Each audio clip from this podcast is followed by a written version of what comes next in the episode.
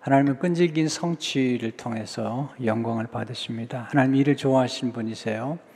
또 일을 만드시고 성취하시는 분이시죠. 에레미야 33장 2절을 보시면 일을 행하시는 여호와, 그것을 만들어 성취하시는 여호와, 그의 이름을 여호와라는 이가 이와 같이 이르시도다.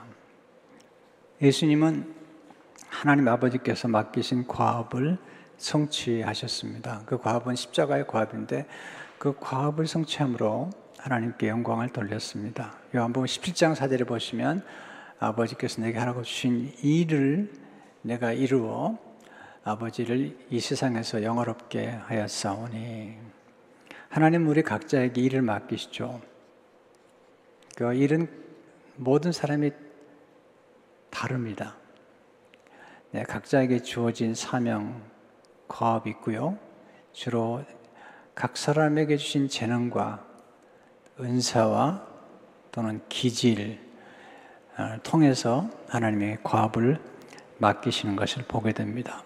사업도, 직장생활도, 때로는 공부도, 예술도 다 과업에 속하는 것입니다. 오늘 특별히 느헤미야를 보게 되면 그 과업을 성취함으로 하나님께 영광을 돌리는데요. 우리가 과업을 성취하면 우리 안에 깊은 기쁨이 찾아옵니다. 이 일을 성취한 기쁨, 보람 또는 의미, 또 어떤 과업을 성취했을 때 그 과업을 성취함으로 많은 사람이 누리게 될 혜택, 그 혜택을 우리가 보면서 기뻐하게 되죠. 예수님께서 이루신 과업을 통해서 전 인류가 구원을 받게 됩니다. 느헤미야는 이민자로 살면서 예루살렘 성벽 재건이라는 과업을 성취했습니다. 느헤미야서는 이렇게 시작이 되죠. 느헤미야 1장 1절에서 3절을 보시면 하가랴의 아들 느헤미야의 말이라. 아닥사스다 왕 제20년 기슬루월에 내가 수상궁에 있는데 내 형제들 가운데 하나인 하나니가 두어 사람과 함께 유다에서 내게 이르렀기로 내가 그 사람 사로잡힘을 면하고 남아있는 유다와 예루살렘 사람들의 형편을 물은즉 그들이 내게 이르되 사로잡힘을 면하고 남아있는 자들이 그 지방 거기에서 큰 환난을 당하고 능욕을 받으며 예루살렘 성은 허물어지고 성문들은 불탔다 하는지라. 수상궁에서 술 맡은 관으로 살고 있는 느헤미야가 자기 동족의 소식을 들으면서 큰 환난과 능욕을 당할 뿐만 아니라 성벽이 불타고 허물어졌다는 소식을 듣고 그는 하나님의 주신 사명을 깨닫기 시작합니다. 그 사명은 예루살렘 성벽을 재건하는 일이었습니다. 그는 성공을 섬김을 위한 수단으로 삼았습니다. 아름다운 것입니다. 많은 분들이 성공하고 몰락해버리는데 성공은 우리 삶의 목적이 아닙니다. 성공은 섬김을 위한 수단인 것입니다. 그는 성공을 사명 완수를 위한 수단으로 삼았습니다. 과업을 깨달은 그가 전심전력해서 52일 만에 과업을 성취합니다. 대단한 일입니다. 포로로 끌려갔던 이스라엘 민족 가운데 회복된 사람들이 성전 재건을 하는데도 시간이 걸렸고요. 성전 재건을 마쳤음에도 불구하고 성벽 재건을 이루지 못했는데 느헤미야가 이 과업을 52일 만에 마친 것입니다. 오늘 본문 15절을 보시면 성벽 역사가 52일 만인 엘루롤 25일에 끝남에. 대단한 성취죠. 그리고 집중한 성취인 것을 보게 됩니다. 어떻게 이게 가능했을까요? 어떻게 우리에게 주어진 과업을 잘 성취할 수 있을까요? 그렇게 함으로써 하나님께 영광을 돌리고 또 가족과 그리고 많은 사람들에게 혜택을 누릴 수 있도록 도와줄 수 있을까요? 첫째로 끈질긴 기도를 통해서 끈질긴 성취를 이루었습니다. 느헤미야는 기도의 능력을 알았던 사람이에요. 그는 하나님의 도우심이 없이는 그의 사명을 감당할 수 없는 것을 알았습니다. 기도란 무엇일까요? 기도란 하나님의 도우심을 받는 것입니다. 그럼 먼저 기도하죠.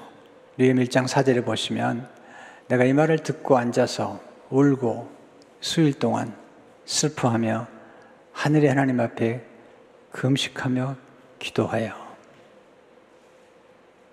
탁월한 성취 그리고 탁월한 리더는 기도의 사람입니다. 우리는 그를 통해서 5가지 기도를 배울 수 있습니다.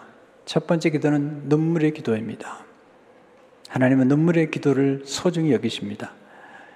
1장 4절을 보시면 내가 이 말을 듣고 앉아서 울고 수일 동안 슬퍼하며. 눈물의 기도 속에는 간절함, 애절함이 담겨 있습니다. 감성 기도죠. 둘째는 금식 기도입니다. 4절을 보시면 하늘의 하나님 앞에 금식하며 기도하여. 우리가 금식 기도한다는 것은 굉장히 절박하다는 뜻입니다. 성경에 보게 되면 개인 금식과 단체 금식이 나오죠. 올바로 드린 금식 기도는 놀라운 능력이 있습니다. 하나님이 이사야 58장 6절에서 이렇게 말씀하십니다. 내가 기뻐하는 금식은 흉악의 결박을 풀어주며 멍에의 줄을 끌어주며 압제당하는 자를 제외하게 하며 모든 멍에를 꺾는 것이 아니겠느냐. 금식 기도는 하나님이 아주 귀히 여기는 기도 중에 하나입니다. 세 번째는 회개 기도입니다. 느헤미야는 회개하며 기도했습니다. 심지어는 자기의 죄뿐만 아니라 자기 조상들의 죄, 이스라엘 민족의 죄를 끌어안고 그런 회개에 있던 것을 보게 됩니다. 1장 6절 7절을 보시게 되면 이제 종이 주의 종들인 이스라엘 자손을 위하여 주야로 기도하며 우리 이스라엘 자손이 주께 범죄한 죄들을 자복하오니 주는 귀를 기울이시며 눈을 여시사 종의 기도를 들으시옵소서. 나와 내 아버지의 집이 범죄하여 주를 향하여 크게 악을 행하여 주께서 주의 종 모세에게 명령하신 계명과 율례와 규례를 지키지 아니하였나이다. 소중한 과업을 성취하기 전에 먼저 회개의 기도는 아주 중요합니다. 회개 기도는 위대한 과업을 성취하기 위해서 준비하는 그릇과 같은 것입니다. 네 번째는 끈질긴 기도입니다. 은혜의 아주 인내심을 가지고 드린 기도죠. 1장 6절을 보시면 주야로 기도하며. 이 한 문장 속에 굉장히 많은 뜻을 포함하고 있죠. 주야로 기도하며. 특별히 그런 기도할 때에 누구를 움직여야 될지를 알면서 하나님께 집중해서 기도하는데 그것은 아닥사스다 왕 앞에 은혜를 입게 해달라고 기도합니다. 1장 11절을 보시면 주여 구하오니 귀를 기울이사 종의 기도와 주의 이름을 경외하기를 기뻐하는 종들의 기도를 들으시고 오늘 종이 형통하여 이 사람 앞에서, 이 사람은 왕입니다, 아닥사스다 왕 앞에서 은혜를 입게 하옵소서 하였나니 그때 내가 왕의 술관원이 되었느니라. 하나님이 왕의 마음을 움직인다는 사실을 그는 믿었습니다. 왕을 움직여야만이 필요한 것들을 그리고 필요한 자원들을 얻을 수가 있기 때문에 그는 하나님 앞에 왕의 마음 움직여달라고 기도한 것을 보게 됩니다. 특별히 그가 기도를 시작할 때 기슬루월이었습니다. 근데 왕의 앞에 나가서 왕께 구할 때에 그 달이 니산월입니다. 2장 1절을 보시면 아닥사스다 왕 제20년 니산월에 왕 앞에 포도주가 있기로 내가 그 포도주를 왕에게 드렸는데 이전에는 내가 왕 앞에서 수심이 없었더니. 이 기슬루월은 오늘로 말하면 12월을 의미합니다. 니산월은 4월이죠. 그러는 4개월 동안 그는 하나님께 기도하면서 준비했고 계획을 세웠고 하나님 앞에 끈기 있는 기도를 드렸습니다. 큰 과업은 간절한 기도가 필요합니다. 다섯 번째 섬광기도입니다. 화사기도라고 말하기도 하는데요, 섬광이란 순간적으로 강력히 번쩍이는 빛이란 뜻입니다. 떠오를 때 또는 중요한 일을 만났을 때 하나님 앞에 잠시 기도하는 것입니다. 화살처럼, 빛처럼 기도하는 것입니다. 그 왕을 만났을 때 자기 민족의 형편과 예루살렘 성벽의 상황을 말합니다. 2장 3절을 보시면, 왕께 대답하되 왕은 만세수를 하옵소서. 내 조상들의 묘실이 있는 성읍이 이제까지 황폐하고 성문이 불탔사오니 내가 어찌 얼굴에 수심이 없사오리까 하니, 왕이 무엇을 원하냐고 물어보죠. 4절에 보시면 왕이 내게 이르시되 그러면 내가 무엇을 원하냐 하기로 내가 곧 하늘의 하나님께 묵도하고. 전 이 장면이 느헤미야서 전체 가운데 가장 아름다운 장면이죠. 왕이 물어봅니다. 무엇을 원하냐 그랬더니 왕 중에 왕이신 하늘의 하나님께 잠시 묵도해요. 잠시 기도해요. 이 기도가 섬광 기도입니다. 잠시 묵도하면서 하나님 도와주십시오. 하나님의 왕의 마음을 움직여 주십시오. 이렇게 기도하는 것입니다. 느헤미야는 과업을 성취하는 중에 그를 반대하고 방해하는 사람들을 만날 때마다 그는 늘 기도합니다.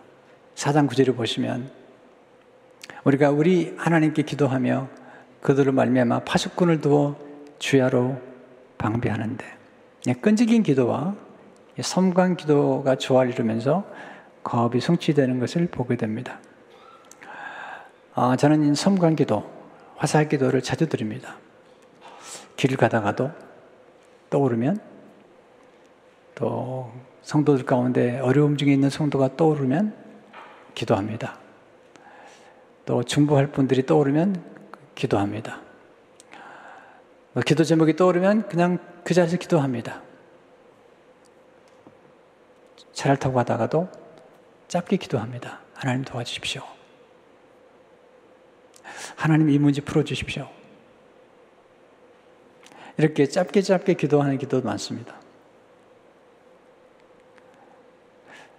이 기도가 응답이 돼서 2장 7절을 보시면 내 하나님의 선한 손이 나를 도우심으로 왕이 허락하고.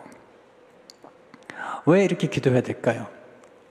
고든의 말을 소개하고 싶습니다.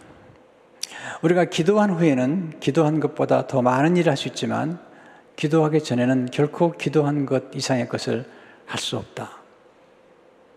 두 번째, 끈질긴 설득을 통해 끈질긴 성취를 이루었습니다.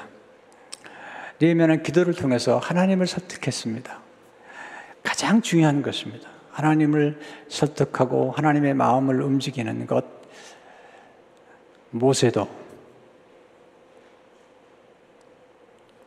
엘리야도, 느헤미야도, 다니엘도 하나님을 설득합니다. 하나님을 설득할 줄 아는 사람들은 사람들도 설득할 수가 있습니다. 느헤미야가 하나님의 마음을 움직이는 기도를 드린 다음에 그는 왕을 설득합니다. 왕이 조서를 내려주고 또 필요한 모든 자원들을 제공해 주어만이 과업을 성취할 수 있기 때문에 왕을 설득하고 또 왕과 함께 앉아있는 왕후의 마음도 움직이면서 설득하는 것을 보게 됩니다. 그리고 예루살렘에 가서 백성들을 설득합니다. 2장 17절 18절을 보시면 후에 그들에게 이르기를 우리가 당한 공경은 너희도 보고 있는 바라. 예루살렘이 황폐하고 성문이 불탔으니 자 예루살렘 성을 건축하여 다시 수치를 당하지 말자 하고, 또 그들에게 하나님의 선한 손이 나를 도우신 일과 왕이 내게 이른 말씀을 전하였더니 그들의 말이 일어나 건축하자 하고 모두 힘을 내어 이 선한 일을 하려 하매. 느헤미야는 본인이 왜 왔으며 예루살렘에 무엇을 하기 원하며 어떻게 하나님이 도우셨으며 어떻게 왕이 도왔는지를 이야기하면서 백성들을 움직입니다. 느헤미야는 비전을 제시하고 사람들에게 동기를 부여할 줄 알았던 지도자입니다. 지도자는 사람들의 동기를 부여할 줄 알아야 될 뿐만 아니라 사람들의 마음을 움직여서 하나님 맡기신 과업을 성취하는 것이 중요한 것입니다. 물론 모든 사람들이 다 움직이지 않습니다. 어떤 귀족들은 도움을 주지 않았습니다. 느헤미야가 기록하고 있습니다. 또한 거센 반대자들은 과업 성취를 반대했습니다. 그나마 많은 사람들이 느헤미야의 말을 듣고 함께 동참했습니다. 느헤미야 3장을 보게 되면 여인들도 동참합니다. 느헤미야 3장 12절을 보게 되면 살룸과 그의 딸들이 중사했고 딸들까지 동원이 되었고요. 또 레이스 사람들이, 또 3장 27절, 22절, 28절을 보게 되면 제사장들까지 동원이 됩니다. 주로 제사장들은 예배를 인도하고 그리고 성전을 섬기는 사람들인데 성벽 재건하는데 함께 동참해서 성벽을 재건하는 것을 보게 됩니다. 한 번의 설득으로 과업을 성취할 수 없습니다. 여러 번 설득해서 과업을 성취하는 것을 보게 됩니다. 세 번째는 끈질긴 반대를 극복함으로 끈질긴 성취를 이루었습니다. 우리가 하나님의 뜻을 이루기 위해서 과업을 성취할 때 반대하는 사람들을 만날 수 있다는 것을 우리는 기억해야 됩니다. 하나님의 뜻이기 때문에 아무런 반대가 없을 것이다 라고 생각하면 안 됩니다. 느헤미야를 보시고 또 모세를 보십시오. 또 여호수아를 보십시오. 하나님 맡겨주신 과업을 성취하기 위해서는 반대에 직면할 수 있다는 것을 잊지 말아야 됩니다. 끈질긴 반대를 극복하기 위해서는 지혜가 필요합니다. 느헤미야 이야기는 한편의 영화와 같습니다. 드라마와 같습니다. 여러분, 영화나 드라마를 볼 때 우리가 언제 이렇게 감동을 받고 그리고 좀 스릴을 느낄 수 있냐면 모든 게 잘 되었다, 또 아무 문제도 없이 잘 되었다, 이럴 때는 우리가 그 드라마에 별로 감동을 우리가 잘 받지 않습니다. 어떤 드라마나 어떤 영화에 우리가 감동을 받냐면 역경이 있고 갈등이 있고 반대가 있고 공격이 있고 또 엇갈림이 있고 또 많은 문제에 직면했는데 그 문제를 극복한 게 있고 이런 어려움을 극복해낸 그런 사건들이 많을수록 우리는 감동을 받고 그리고 나중에는 굉장한 기쁨을 경험하게 됩니다. 느헤미야가 예루살렘에 도착하면서부터 반대자들이 등장합니다. 영화의 한 장면 같아요. 예고편처럼 등장하는데 느헤미야가 직면할 수밖에 없는 많은 반대의 예고편을 보여주는 것 같아요. 2장 19절을 보시면 호론 사람 산발락과 종이었던 암몬 사람 도비아와 아라비아 사람 게셈이 이 말을 듣고 우리를 업신여기고 우리를 비웃어 이르되 너희가 하는 일이 무엇이냐, 너희가 왕을 배반하고자 하느냐 하기로 업신여겼어요. 또 비웃었어요. 또 왕을 배반한다고 그렇게 위협하고 있습니다. 사실 이 말 속에는 어느 정도의 진실이 있어요. 왜냐하면 아닥사스다 왕이 한때 성벽 재건을 금지하는 조서를 내렸기 때문이에요. 성전을 재건하고 성벽을 재건할 때 성벽 재건을 반대했던 사람들이 아닥사스다 왕에게 편지를 보내서 왕에게 도움이 안 되는 성벽 재건하고 있다고 그렇게 편지를 띄웠습니다. 아닥사스다 왕이 그 편지를 받고 성벽 재건을 하지 못하도록 조서를 내린 것이죠. 에스라 4장 20절을 보시면 이제 너희는 명령을 전하여 그 사람들에게 공사를 그치게 하여 그 성을 건축하지 못하게 하고 내가 다시 조서를 내리기를 기다리라.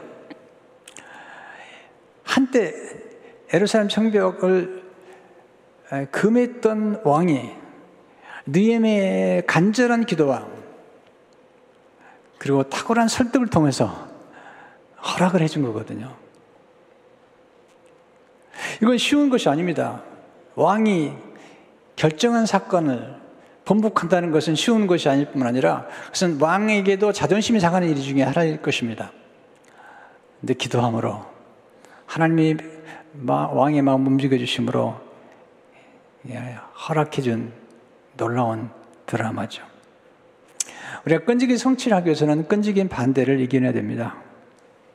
느헤미야 사장에 보게 되면 얼마나 느헤미야가 여러 번 반대에 직면했는가를 보여주죠. 사장 11절 12절을 보시면 우리 원수들은 이르기를 그들이 알지 못하고 보지 못하는 사이에 우리가 그들 가운데 달려들어가서 살육하여 역사를 그치게 하리라고 그 원수들의 근처에 거주하는 유다 사람들도 그 각처에서 와서 10번이나 우리에게 말하기를 너희가 우리에게로 와야 하리라 하기로. 이 원수들이 느헤미야와 함께 일하는 사람들을 살육하고 그리고 역사를 그치게 하려고 계속 공격하는 겁니다. 또 그 지역에 사는 유다 사람들을 매수해서 10번씩이나 계속해서 집요하게 방해하는 걸 보게 되죠. 이 10번이나라는 단어 속에 얼마나 집요하게 공격하는지를 알 수 있습니다. 우리가 하나님을 하다 보면 사탄이 공격할 때 엄청나게 집요하게 공격하죠. 쉽게 물러나지 않습니다. 그러니까 원수와 대적의 끈질긴 공격보다 더 끈질기지 않으면 과업을 성취할 수 없습니다. 사업하는 분들, 또 뭔가를 이루는 분들, 또 직장에서 또 탁월한 직장생활 하려고 하는 분들은 끈질김이 필요해요. 때로는 반대에 직면하기도 하죠. 끈질긴 공격보다 더 끈질기지 않으면 하나님 맡기신 위대한 성취를 할 수가 없습니다. 6장에 가면 더 무섭습니다. 6장 1절 2절을 보게 되면 산발락과 도비아와 아라비아 사람 게셈과 그 나머지 우리의 원수들이 내가 성벽을 건축하여 허물어진 틈을 남기지 아니했담을 들었는데 그때는 내가 아직 성문에 문짝을 달지 못한 때였더라. 산발락과 게셈이 내게 사람을 보내 이르기를 오라 우리가 어느 평지 한촌에서 서로 만나지 아니 실상은 나를 해하고자 함이었더라. 성벽은 지금 재건했는데 문짝을 달지 못했어요. 굉장히 많이 문이 있는데 그 성벽 재건의 과업 직전에 더 큰 위기에 처해 있는 것입니다. 어느 평지 한촌으로 와서 이제 대화를 하자는 것입니다. 느헤미야는 기도의 사람입니다. 그는 깨닫죠. 실상은 나를 해하고자 함이더라. 어떻게 느헤미야는 원수들의 계략에 반응했죠? 음모를 분별하는 지혜로 대체했습니다. 지혜는 분별력입니다. 그래서 지도자는 반드시 지혜가 필요하고 그리고 지혜 가운데도 분별하는 지혜가 아주 중요합니다. 분별력이란 사람을 분별하고 때를 분별하고 장소를 분별하는 능력입니다. 분별력은 과업을 완수하는 데 중요한 지혜입니다. 왜 그게 중요할까요?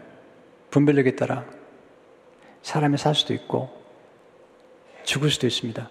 만약에 느헤미야가 분별하지 못했다면 그는 죽었을 것입니다. 느헤미야가 죽었다면 과업을 성취하지 못합니다. 지도자가 이렇게 중요한 것입니다. 느헤미야는 원수들의 음모를 분별하는 데 거절하죠. 3절을 보시면 6장 3절을 보시면 내가 곧 그들에게 사자를 보내 이르기를 내가 이제 큰 역사를 하니 내려가지 못하겠노라.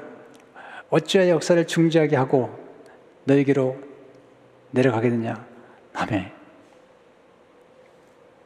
지혜로운 거절을 통해서 과업은 성취됩니다. 이 원수의 공격은 집요해요.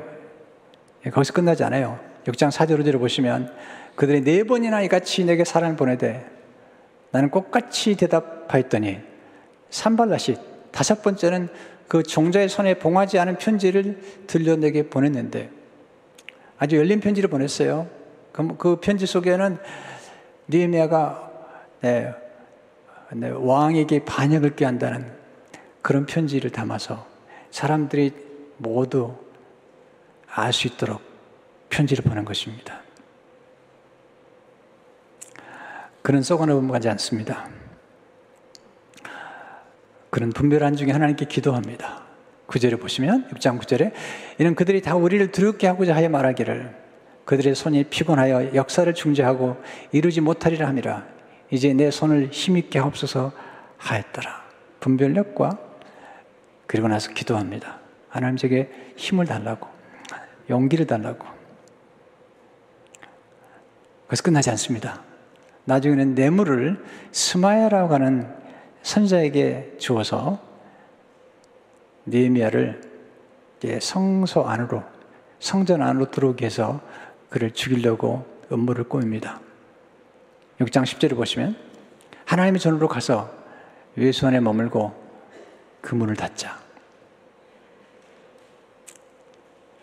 어떻게 보면 굉장히 놀라운 애언 같죠. 어떻게 보면 굉장히 하나님의 계시를 받은 것처럼 하나님의 전으로 가자고. 근데 14절을 보세요. 그들이 뇌물을 준 까닭은 나를 두렵게 하고 이렇게 함으로 범죄하게 하고 악한 말을 지어 나를 비방하려 함이었느니라. 그렇게 깨닫습니다. 뇌물을 준 걸 알았습니다. 그리고 범죄하겠다는 것은 뭐냐면 성전 안에는 레위 사람들이 들어가는 것이지 일반 사람이 들어갈 수 있는 게 아닙니다. 느헤미야는 레위 사람도 아니고 제사장도 아니잖아요. 그런데 외소에 들어오라는 것은 그를 범죄케 만드는 것입니다. 그렇게 함으로써 그를 죽이려고 했던 것이죠. 느헤미야는 위기를 극복할 때마다 기도합니다. 14절을 보시면 내 하나님이여 도비오와 산발락과 여선지 노아다와 그 남은 선지자들 곧 나를 두렵게 하고자 한 자들의 소행을 기억하옵소서 하였노라. 여기서 배우는 놀라운 교훈이 있습니다. 과업 성취 직전이 가장 힘듭니다. 지금 예루살렘 성벽을 재건하고 지금 문짝만 달면 되는데 그때 공격이 치열한 것입니다. 저도 그 성전 건축을 이렇게 한 5년에 걸쳐서 하면서 가장 어려울 때가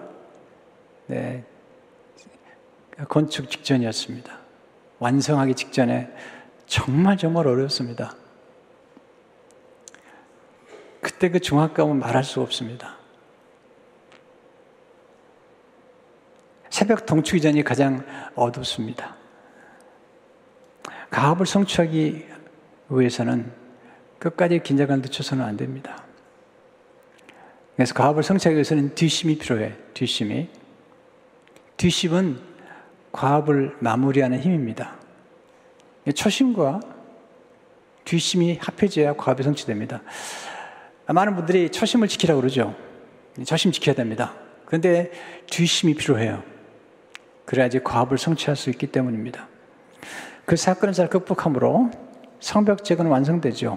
15절을 보시면 성벽 역사가 52일 만인 엘루롤 25일에 끝나매. 놀라운 사실은 느헤미야가 이 말씀을 기록하면서 성벽을 재건한 것은 하나님이 하신 것이라고 하나님께 영광을 돌립니다. 16절에 제가 읽어드릴게요. 우리의 모든 대적과 주위에 있는 이방 족속들이 이를 듣고 다 두려워해 크게 낙담하였으니 그들이 우리 하나님께서 이 역사를 이루신 것을 알미니라. 느헤미야 훌륭한 점이에요. 탁월한 지도자는 과업을 성취한 후에 하나님께 영광을 돌립니다. 느헤미야가 고백하는 것은 하나님이 내게 과업을 주셨고 하나님께서 내게 왕의 마음을 움직일 수 있도록 도와주셨고 하나님께서 백성들의 마음을 움직이셨고 하나님께서 대적들의 모든 괴력을 물리치셨기 때문에 영광은 하나님 받으셔야 된다고 하나님께 영광을 돌리고 있는 것을 보게 됩니다. 끈질긴 성취의 비밀은 집중력이 있습니다. 그는 집중했어요. 어떨 때는 옷을 벗지 않고 생활하면서 집중한 걸 보게 됩니다. 4장 21절 23절을 보게 되면 우리가 이같이 공사하는데 무리의 절반은 동틀 때부터 별인 아기까지 창을 잡았으며 그때 내가 또 백성에게 말하기를 사람마다 그 종자와 함께 예루살렘 안에서 잘지니 밤에는 우리를 위해 파수하겠고 낮에는 일하리라 하고 나나 내 형제들이나 종자들이나 나를 따라 파수하는 사람들이나 우리가 다 우리 옷을 벗지 아니하였으며 물을 기르러 갈 때도 각각 병기를 잡았느니라.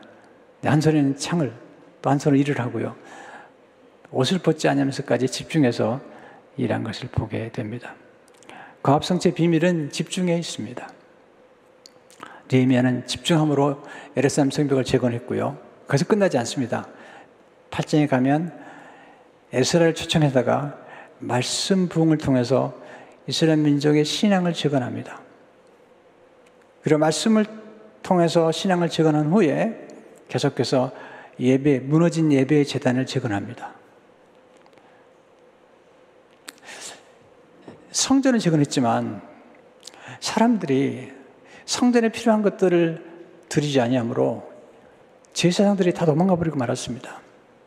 그래서 이스라엘 민족들을 움직여서 설득해서 예배를 회복하기 위해서 이스라엘 민족들로 하여금 하나님께 예물을 드리게 하고 또 11절을 드리게 하고 그렇게 함으로써 다시 제사장들과 노래하는 자들이 함께 예루살렘에 모여서 성전에서 예배하는 놀라운 회복의 역사가 나타나는 것을 보게 됩니다. 그러면서 느헤미야는 참 훌륭한 분이죠. 본인이 해야 될 일과 또 영적인 지도자가 해야 될 줄 알았고 단순하게 성벽만 재건한 것이 아니라 이스라엘 민족을 재건하고 하나님께 드린 예배를 회복했다는 것, 위대한 것입니다. 느헤미야보다 더 위대한 지도자가 계시죠. 예수님이시죠.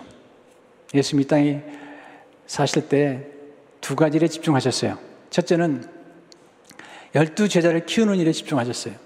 물론 많은 사람들에게 복음을 전하셨고 도움을 주셨지만 제자를 키우는 데 집중하셨고 둘째는 십자가를 지신 일에 집중하셨습니다. 그렇게 하심으로 과업을 성취하신 것을 보게 됩니다. 예수님이 십자가를 지시기까지 엄청난 비난과 비판과 음모와 고소와 고발과 무시당함과 모멸과 능욕과 조롱과 수치를 당하셨습니다. 위대한 과업을 이루는 것이 쉬운 게 아닙니다. 그 모든 것을 감당하시고 십자가에서 우리를 구원하셨기 때문에 전 인류가 혜택을 누리고 있습니다. 우리도 혜택을 누리고 있는 것입니다. 우리 각 사람에게는 과업이 주어졌습니다. 그 과업을 깨닫는 것이 축복입니다. 오늘도 우리가 예배드리는 이 시간만 해도 여러분들이 헌신했습니다. 어떤 분들은 주보를 접었고요. 또 주보를 나눠주기도 하고요. 또 기도하신 분, 중보기도 하시는 분들, 또 찬양과 성가를 드리는 분들, 연주하는 분들, 또 교회 안내하는 분들, 또 예배 참석해서 예배 드리고 또 비대면으로 예배를 드리는 분들, 이 모든 일들이 합력해서 지금 하나님께 영광을 돌리고 예배라는 과업을 이루고 있는 것입니다. 어떤 과업도 소중하지 않은 게 없습니다. 모든 과업은 소중합니다. 제가 동부집회를 마치고 와서 어제 제 둘째 아이가 이제 아들을 낳아서 두 번째 보러 갔습니다. 근데 아예 젖 먹이는 게 아주 힘든가 봐요. 큰아이를 돌보면서 또 젖을 먹이는데 이 젖을 먹이다가 울어요. 그래서 제가 왜 우는지 너무 놀래가지고 그랬더니 옆에 있던 우리 큰아이가 아빠 젖 한 번 먹이는데 1시간 걸려요. 마라톤 하는 것 같아요. 집에 돌아와서 딸에게 제가 문자를 보냈습니다. 두 아이의 엄마가 된다는 것은 위대한 성취다.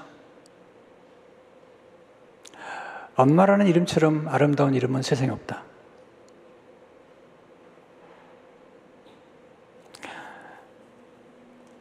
느헤미야의 엄마가 없었다면, 저와 여러분의 엄마가 없었다면, 예수님이 이 땅에 태어나게 하셨던 성령으로 역사하신 가운데 함께 동참했던 마리아가 없었다면 어떻게 과부 성취되겠어요?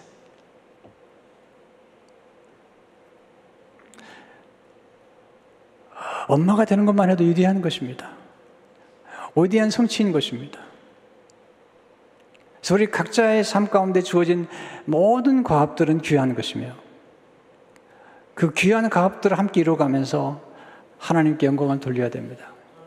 끈질긴 기도와 끈질긴 설득과 그리고 끈질긴 반대를 극복하면서 하나님의 뜻을 이루어가는 그 일, 그것은 보람있는 일이며 의미 있는 일이며 아름다운 일이며 그리고 수많은 사람들에게 혜택을 줄 수 있는 일인 것을 깨닫고 함께 아름다운 성취를 이루어가는 우리 모두가 되기를 주의 이름으로 축원합니다.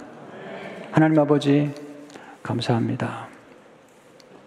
오늘 주신 말씀을 가슴에 새기며 우리 각자에게 주신 과업들을 잘 성취할 수 있도록 주님이 축복해 주시고 하나님의 큰 뜻을 함께 이루어가는 우리 모두가 되도록 역사해 주옵소서. 예수 이름으로 기도하옵나이다. 아멘.